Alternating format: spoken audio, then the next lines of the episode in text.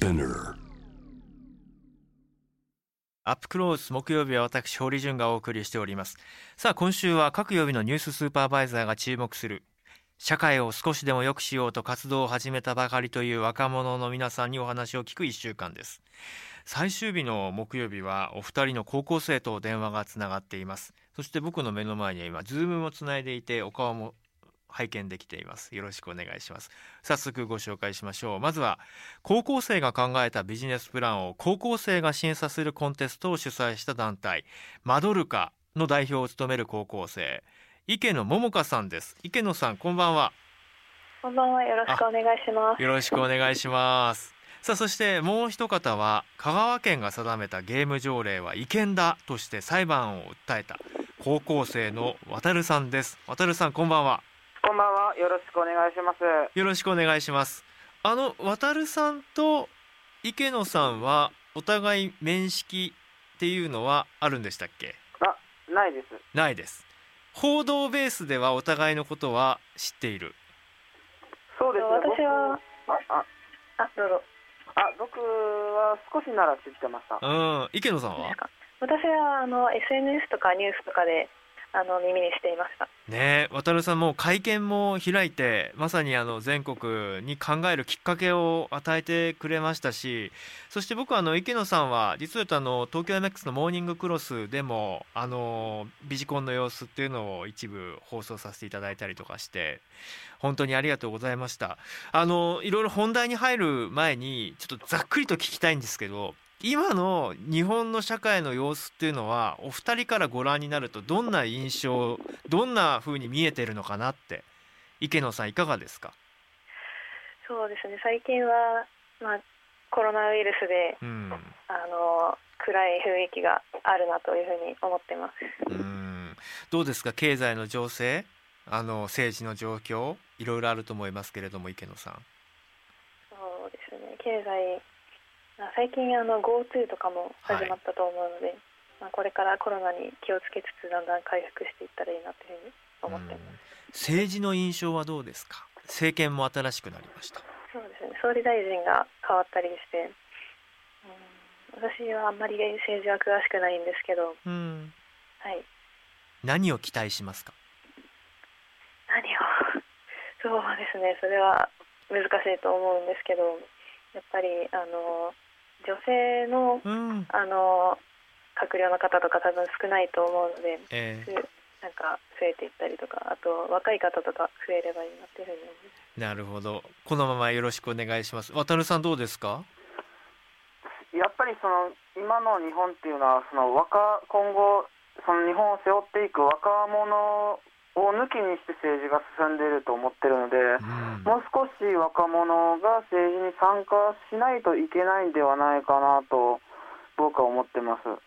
もう訴訟を起こしたアタルさんまさにもう三権分立のこうど真ん中にど直球に問題提起して飛び込んだって感じですよね。そのあたりも詳しく伺っていきたいと思います。よろしくお願いします。よろしくお願いします。さあまずは池野さんの代表を務めるマドルカあマドルタが主催した高校生の高校生による高校生のためのビジネスコンテスト、はい、具体的にどんなコンテストになったのか改めて教えていただけますか？はいわかりました。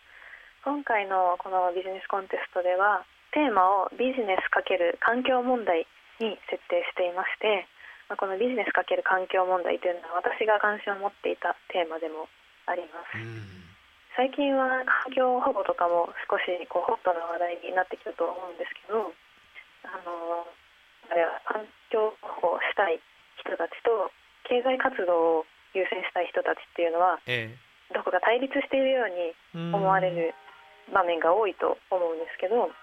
実際は対立するべきではなくてどちらも生活のためには必要未来のためにも必要だという理念のもとでどうやって経済活動経済を回しながら環境保護をしていくかということを高校生たちと考えるためにコンテストを開催しました。あの高校生たちと考えるためと言われましたが池野さんご自身も今高校生？はいそうです。高校3年生です。今回のビジコンのやはり大きな特徴としては高校生が考えたビジネスプランを高校生が審査するつまりあの審査員がねどこどこベンチャーを起こしたなんとか経営者のなんとかさんですとかジャーナリストのなんとかさんですとかではなくて高校生が審査する、なぜこの形式にしたのか、はい。そうですね。このコンテストのやっぱ根底の部分に、まあ、そのビジネス×環境問題というテーマの他にも高校生ができることの可能性をもう世の中にあの示したいということがありまして、あの審査員を高校生にやってもらったのも、まあ、あまり他では高校生がそういう審査とか責任ある立場につくことっていうのは少ないと思うんですけどできないわけではないというのをまあ世の中に示したかったというのと、まあ参加者からしても同年代の審査員と議論することができる、そういうつながりを生むことができます。僕はあの SDGs っていう言葉が旗が振られるようになってから久しく、まああの企業人たちも背広の胸元に、はい。えー虹色のドーナツ型のバッジをつける姿が定着しましたけれども、はい。話を聞いているとなんか本当にピンときてんのかなって思うことがあるんですよ。はい、なんかトレンドだし、まあ、国連のゴールだし、まあ、今これビジネスプラン的にはこれ取り込んどかなきゃいけないしって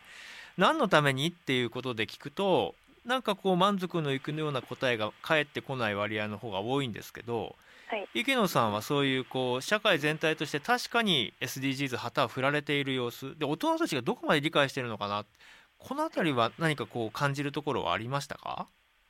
そうですね。あのどこかの団体が SDGs の認知度調査というのを行ったんですけどその時に年代別で見て10代が一番認知度が SDGs という言葉についての認知度が高くて、まあ、学校で習ったりすることなので、ええ。まあ、認知度も高いんですけどやっぱり社会でも浸透していってほしいですしあの、まあ、最近は、うん。SDGs ウォッシュという言葉もあって SDGs をに取り組んでいるというふうに言ってはいるけど企業とかで言ってはいるけどその本当はあのそう見せているだけとかえそういうことがあると思うんですけど、まあ、本当にあの SDGs2030 年までの目標なので達成まであと10年を切っていてみんながどの世代も力を合わせて取り組んでいかなきゃいけないなというふうに思います。ちょうどあの BBC が今日報道してましたけれどもはい実を言うと2019年は世界でまあ環境などを訴えた保護を訴えた活動家などがこれまでよりも多く殺害されたというような数字が出ていてはい企業が進めるプロジェクトに物を言うんだとか国家が進めるプロジェクトに水を差すなんていうことは許されないっていうことからそうした、うん命さえ奪われるような現状が世界にはあるんだと。で実際にまあ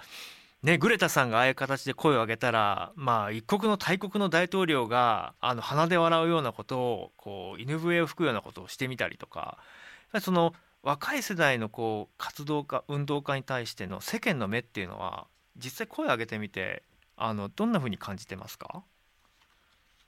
私は意外と世の中は温かかったなというふうにうん。逆に思っていて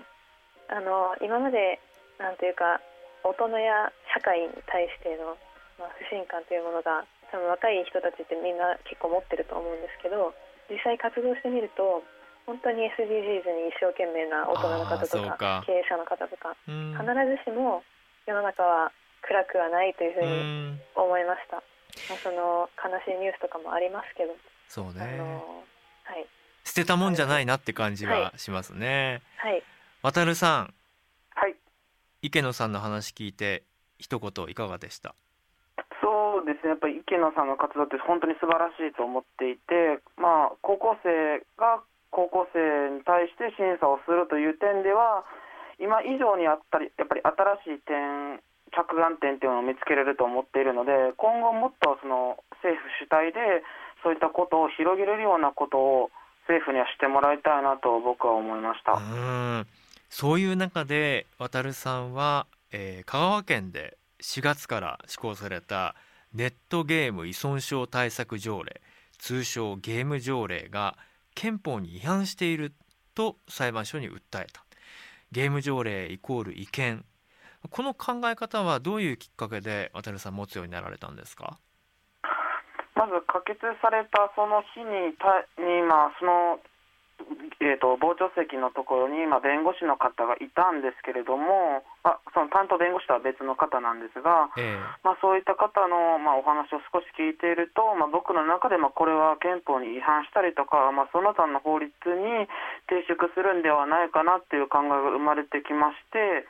でそこで、えーと、弁護士 .com の方で、まあ、いろいろ調べていると、まあ、東京のある、えーと、弁護士法人のところが、まあ、違憲の可能性が十分にあるということを言われていたんですが、まあ、そこに少し頼むのもお金がかかるということで、まあ、今回の代理人の作家友志弁護士とお話ししまして、まあ、完全にこれは憲法に違反するであろうという考えがそこでもはっきりと持つようになりました。ゲーム条例はそもそも18歳未満の子どもをゲーム依存症から守るためゲームをする時間を平日1日60分休日1日90分までを目安にルールを定めることを保護者に求めているという条例で、まあ、かなりこれ議論を呼びましたしその調査の過程からもそれって本当にフェアですかっていうようなことが話題になったりとか物議を醸しました。で弁護士の先生の話を聞いて違憲じゃ違憲だよここが違憲だよっていうのは渡さんどこが違憲だというふうに強く思われたわけですか？やっぱりそのなんていうんですかねこの条例っていうのはあくまで協力まあえっ、ー、と義務なんていうんですかねその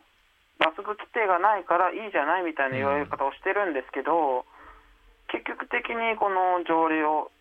っていうのはその18歳未満をのゲーム制限ゲームのする時間っていうのを制限することを意図としているので、はいそれが、まあ、憲法に対して、まあ、例えば自己決定権の侵害で、まあ、主に自己決定権の侵害があるんではないかなというのが僕の考え方です。実際先ほど裁判費用弁護士費用の話がありましたが実を言うと訴訟費用クラウドファンディングで募りました約1800人の方から600万円が集まりました。これ目標額を上回る数字でしたよね。この様子は体感して渡さん何を強く感じましたか？そうですね。最初は、まあ、朝起きまあ、あの時が多分夜の9時ぐらいに始めたんですが朝起きた時にはもうかなりの金額達成していたのでやはり僕だけじゃなくて同じ問題意識を持っていたりとか、ええ、この条例っていうのが間違いだと思っている人がかなりの数いたということは僕の活動は間違ってないんだなと思いました。そうだね。ただの金額の話じゃないってことですよね。クラウドファンディング呼びかけるときにはいろんなコメントやメッセージも合わせて寄せられると思いますけれども渡さんが特に目を留めたコメントやメッセージはありましたか？ほぼには、まあ、ほぼ、まあ、全般的に頑張ってほしいということだったんですけれども、うん、まあ、その中で、まあ、ある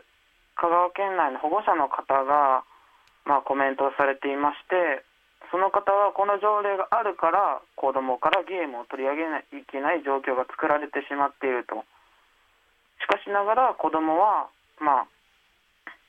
それによって子どもの家庭環境であったりとか精神状態が、えー崩れていくっていうのがあるから早くこの条例をなくしてほしいということがありました。あの裁判に至らなくてもひょっとしたらちゃんと当事者の18歳17歳16歳15歳14歳13歳子どもたち若者たちと制度を決める人たちがちゃんと向き合ってきちんと議論して情報も共有していろんな参加する仕組みがあれば訴訟に至らなかったのかなとも思うんですね。これも聞きたいことも開示してもらえない。根拠は何ですかと聞いても科学的なエビデンスも曖昧だ。なんかいろいろフラストレーションあったんじゃないかなと思いますけどそのあたりはどうでしたか渡さん。僕自身はまあその議会事務局であったりとか議員さんの方に公開質問状とか、はい、まあ議その検討委員会の中に入れてほしいとかということをずっと言ってたんですけれども、やはりまあ僕が選挙権を持っていないからなのか、えー、そもそもまあそういった対応を他の人にはしているのかどうかわからないんですけれども全く取り合ってもらえず、まあ、そそういった対応を僕が感じたっていうのはありますし、はい、まあ舐められているんだなっていうのがやはり一番感じたところですかね。池野さんうなずきながら聞いていらっしゃいますが今の渡さんの話、どんな風に聞きましたか？はいいや本当にその、まあ、意見だというふうに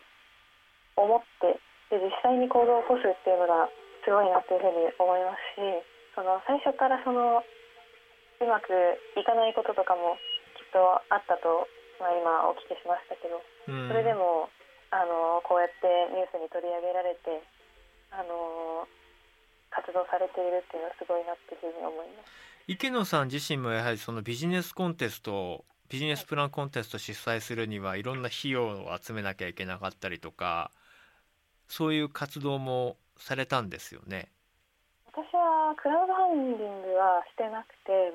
まあ、あのお金かかるお金は最小限に抑えて、まあ、コロナということもあったんですけどその最終審査のコンテスト本番までの、ええ例えば二次審査の面接とかいうのがあったんですけどそれはオンラインとかで行うことで場所代とかはあのかからないようにしたり、はい、で工夫してあまりお金をかけずに開催します。いやあのお二人が今回の活動を始めるきっかけというかいわゆるこう社会のいろんなこう課題テーマに関心を持つようなきっかけが何だったのかなということも知りたいんです。池野さんはあの国際人権 NGO に参加する機会もあったそうですね。はい、あのだ NGO 団体のユースチームに所属していたりあと、まあ、現在は活動はあまりしてないんですけど別の学生団体を立ち上げたりしていました。NGO の参加はどうしてそこに加わってみようと思われたんですか？はい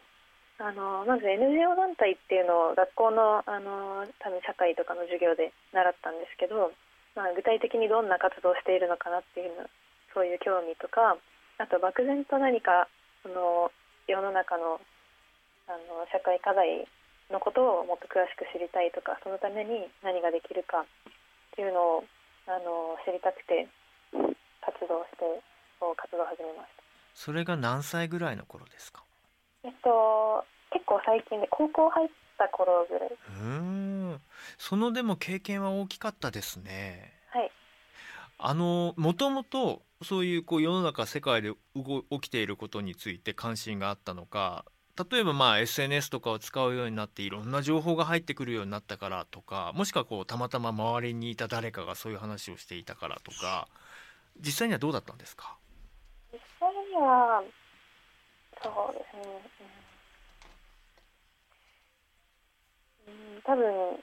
本当に漠然と何かその固いうん。理由とかうん。があったというよりは、単純な興味であったりとか、そうだよね。そういう感じだったと思います。渡るさんは先ほど公開質問状や署名も提出したと言ってましたけれどもこのゲーム条例にこう関わる前からいろんなこうアクションというのは普段の日常で取ってきたりもしたんですか？そこまで取っていたってわけではないんですけど、まあ、国際問題とかいわゆる、えー、と国際国内政治のことに関して、まあ、自分なりの意見とかっていうのは持ったりとかはしてました。うーん。特に関心がある分野関心があったニュース出来事ありました？思い返すと。具体的にあれだよね。覚えてるなあれはっていう。まあ、ここ、まあ、数年の中で言うとやっぱり香港の問題が自分の中ではこの時代にこのようなことがあるんだなと思ってずっとその報道とかを見てました。僕も香港は何度も現場に通って映画にもして今も香港人のみんなと一緒に発信してますけれども本当に現場に行くと11歳12歳13歳14歳もう若い本当のティーネイジャーたちも運動に参加してました。でもすごく危機感があったんですよね。何かが奪われていくっていうことの当事者だったから。でも今なかなかこう日本国内にこうして暮らしているとこう何かをこう奪われる主体者になるとかもしくはこう自分がやっぱりこう声を上げない限りはこれが変わらないんだっていう危機感を持つほどの何かっていうのがあるかと問われると、まあ、これは幸いと見るのかそうではないと見るのかもう割と比較的安定した日々が続いてますよね。そういう中でも2人がこういろんなことに目を向けたってところが何が違ったのかなっていうこともね知りたいなと思って。この辺り池野さんどうですか？はいそうですね。まあその何か社会問題に関してその直接的に自分が被害者になるっていうことは今の社会では少ないその日本の社会では少ないと思うんですけどでも実はその細かく見ていくと、ええ。あったりするんですよねちょっとずつ。でもそれをその、まあ仕方がないとかこういう社会だからっていうふうに流してしまいがちなところをやっぱり自分たちの自由のためとか未来のためっていうふうにその流さないことで、まあ、何か活動につながったりすると池野さんすごい。ぜひお伺いしたいです、はい、知らず知らずのうちにどういったものが削り取られているか、はい、例えばどんなことをイメージして今そのお話をされましたか、はい。まあ、例えば数年前に私は今千葉県に住んでいるんですけど、えー、大きな台風が 2, つ来たんですよ。19号15号。はい。あの千葉の南の方房総半島の先の方は結構壊滅的な被害を受けたんですけどでも日本に来る台風ってまあこの季節ならまああるよねみたいな、えー、あのまああの熊本に豪雨が九州豪雨が来たりとか、はい、でもそういう自然災害に対して、まあ、そういう土地だからとか、ええ、まあ、そういうあの気候はあの、まあ、自然だから仕方がないっていうふうに思ってしまうと思うんですけど、うん、実はここまで最近異常気象が続いているのは、まあ、気候変動のせいっていうのもありますしいろんなことが関係しているのでそこがやっぱりあの私が気候変動についてあの活動してるっていうのもあるんですけどやっぱり仕方がないっていうふうに流していると、また台風とかでの被害者が増えてしまうっていう危機感を持って。いますそうですよね。僕もあのそれこそね千葉の台風の時には鋸南町とかあの立山のメラとか入りましたけれども長らく停電があれだけ続くっていうのはやっぱり山を管理する人たちの人が少なくなったり山そのものが弱っていったりとか中山間地域の災害後の現場に入るとすごく臭いんですよね山が。やっぱりこう知らず知らずのうちにこう腐っていたりとか害虫にやられてしまっていたりとか確かにそういうことはあの丁寧に見ていかないと見過ごしてるかもしれませんね。あんまり自分が目の前で起きているものとそこの因果関係っていうのは想像できないかもしれないっていうのは一つの危機感の表れ。うん、渡さんはどうですか？周りの同級生たち今回の訴訟を起こしたことでどんな反応があったか？もしくは渡さんの周りの子たちも同じようなこう意識を持ってあの今回のゲーム条例の問題も含めて取り組んでいるのか。周りの環境どうですか？まず、えーと、周りのその条例の認知度については、まあ、低い方ではあるかなと思っていて、まあ、その理由として、まあ、僕のその体感なんですけど、ええ、まあ、その香川県の、えーと、報道とかもあまりそのか、まあまあ、一つのテレビ局しか活発的にやってくれていないというのがあって、まあ、条例に対してえーと、認知している人たちや上映自体があるということを知らない人たちが多いです。あそうそれはでも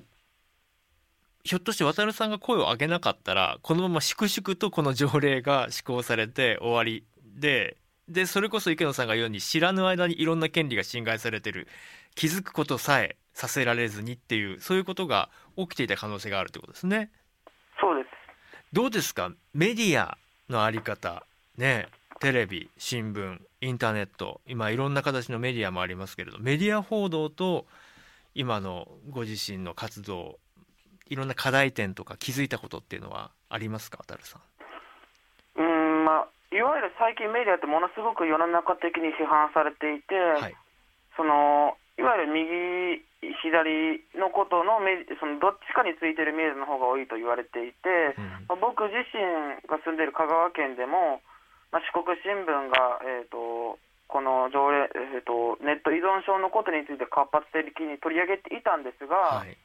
まあ、僕のこの活動っていうのを、まあ、あまり全面的にその報道しないっていうのに僕はちょっと不満を感じていて、そのゲームの依存症とかを報道するんであればそれに反対する人たちのもしっかりと報道してほしいなと。ああそうですか。地元紙の、はい、四国新聞は渡さんの活動ご自身の印象だとあまり積極的に取り上げてくれていないという印象が強いと。はい。なんででしょうね。まあ、あまり大きな声で言われ言えないんですけど、まあ、調べてもらえばすぐ出てくるとは。やっぱりそのメディアの在り方って時のどういう権力とともにあるのかとか特にまあ地域メディアも本当にそのテレビもやれば新聞もやりその新聞テレビをやる人たちが地元の古くからの有力者であったりとかもう政と官とそして民とが一体となっているようなこういうメディアの課題っていうのは一つこれはね大きなテーマとして、まあ、僕はメディアで働く一人ですから持っておきたいなと改めて今ね渡さんの話を聞いて思いましたね。あの一方で池野さんにお伺いします。やっぱり私たちの幸せの尺度っていうのが変わるべき時期なんだろうなとは思うんですね。やっぱり僕なんかはやっぱり大量生産大量消費からややそうしたものは陰りつつありただでもまたバブル経済の残りがの中で育っているのでやっぱりこう経済的な豊かさっていうことを、まあ、どこかで追い求めていくんだけどその豊かさの尺度っていうのはまだ迷いがあるんですよね。だから池野さんたちの世代にぜひ教えてもらいたいんです。池野さんは幸せの尺度幸福の価値っていうのは何によっているのかいかがでしょうか？それもすごく難しい質問だと思うんですけど私はその経済重視っていうのは悪くないというふうに思ってます。あの環境活動家の中ではその経済をあの経済が少し停滞してでもあの環境の保護をしなければいけないというふうに言っている方もいるんですけど、まあ、それだけではあの人や企業政府も動かないと思うんですよ。その経済的に豊かになって、ええ、それでまあ力も持ちつつもでもそれだけではやっぱりいけない環境とかあの、まあ、環境っていうのは自分たちの未来のためとか自分たちの子供の未来のためそのになると思うのでそのなんて言うんでしょう。うん。はい。いやわかりますよ。あの今ねその話を聞いてて思い出しました。香港の若者がそれこそ日本人にメッセージをって聞いた時に経済に負けないでくださいっていうふうに言ったんですよね。やっぱりその豊かさを得るためにどういう活動経済活動をするのか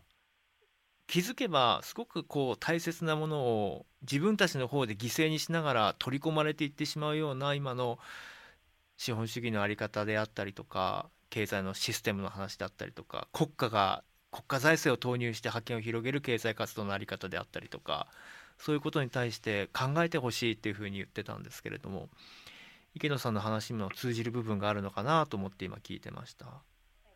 どうですか？いろんなこうコンテストビジコンをやって高校生たちがいろいろ集まってきて同世代の動きご覧になって改めて発見はありましたか？そうですね。やっぱり、まあ、あのテーマは環境問題かけるビジネスということでこう広く設定してあったんですけどやっぱりその海洋プラスチックのゴミ問題の解決とかをテーマにしているところが多くてあの気候変動とかプラスチックごみ問題とか最近ホットな話題でもありますし、まあ、さっきからの繰り返しになってしまいますが自分たちの未来のためということもあってあとそうですねその参加者の方の住んでいる地域に焦点を当てたプランとかもあって、あの皆さんその当事者意識というのがすごく強く感じられるなっていうふうに思っています。そうか捨てたもんじゃないねっていうふうにやっぱ思いますよね。はい、あのー、最後にお伺いしたいです。ぜひお二人からヒントをいただきたいんですね。渡るさん。ああ社会ってこうやってやったら変わるのかなとかあこういうふうにアプローチをすれば良くなるのかなってもし気づいたことがあれば教えていただきたいです渡るさんいかがでしょう？まあまあいろいろ言いたいことはあるんですけど、まあ、一番は若者が政治参加をすることがこの国をより良い社会国にしていくのの一番の近道ではないかなと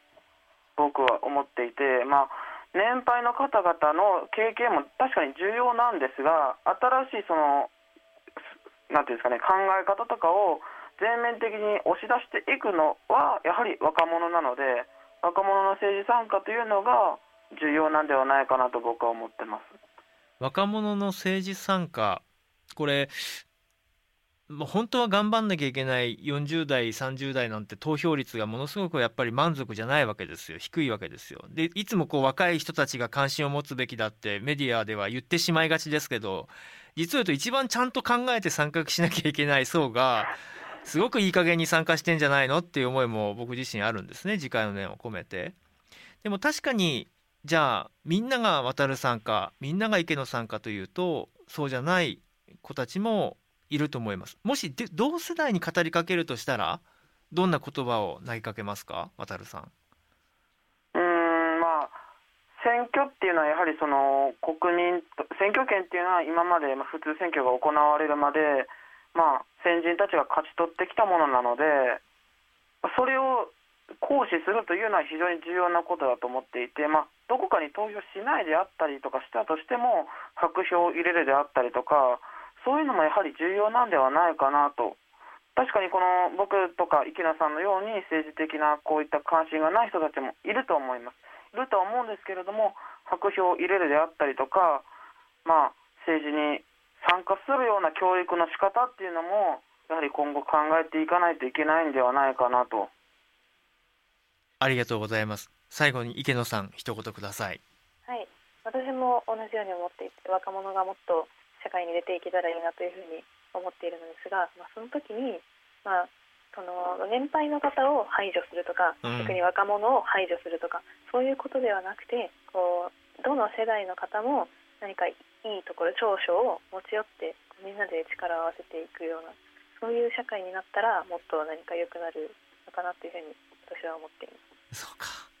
ありがとうございました。今日はこうして2人に番組に参加していただけてよかったです。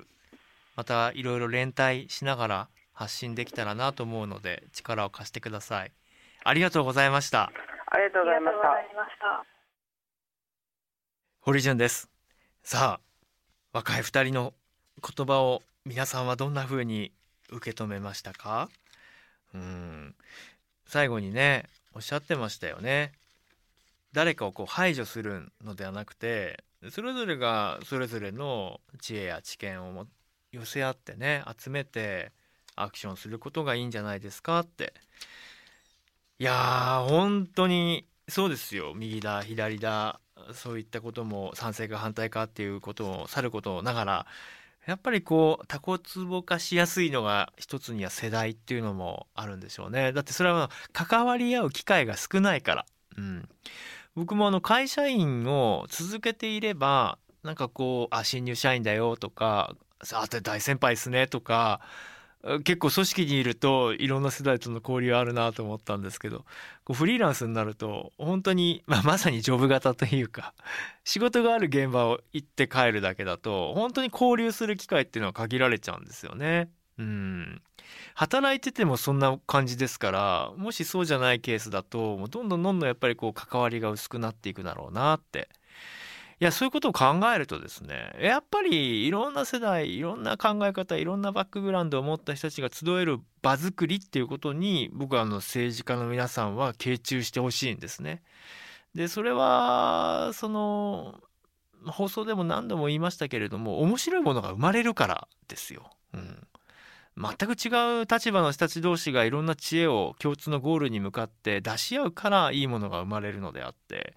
いや君は反対をするんだったらここにいる必要ないよね別のとこに行ってくれって追っ払ってしまうんだったらもうその先は細るだけじゃないですか。まあそんな目線で僕はいつも政治の動きも注視しています。皆さんいかがでしょうか？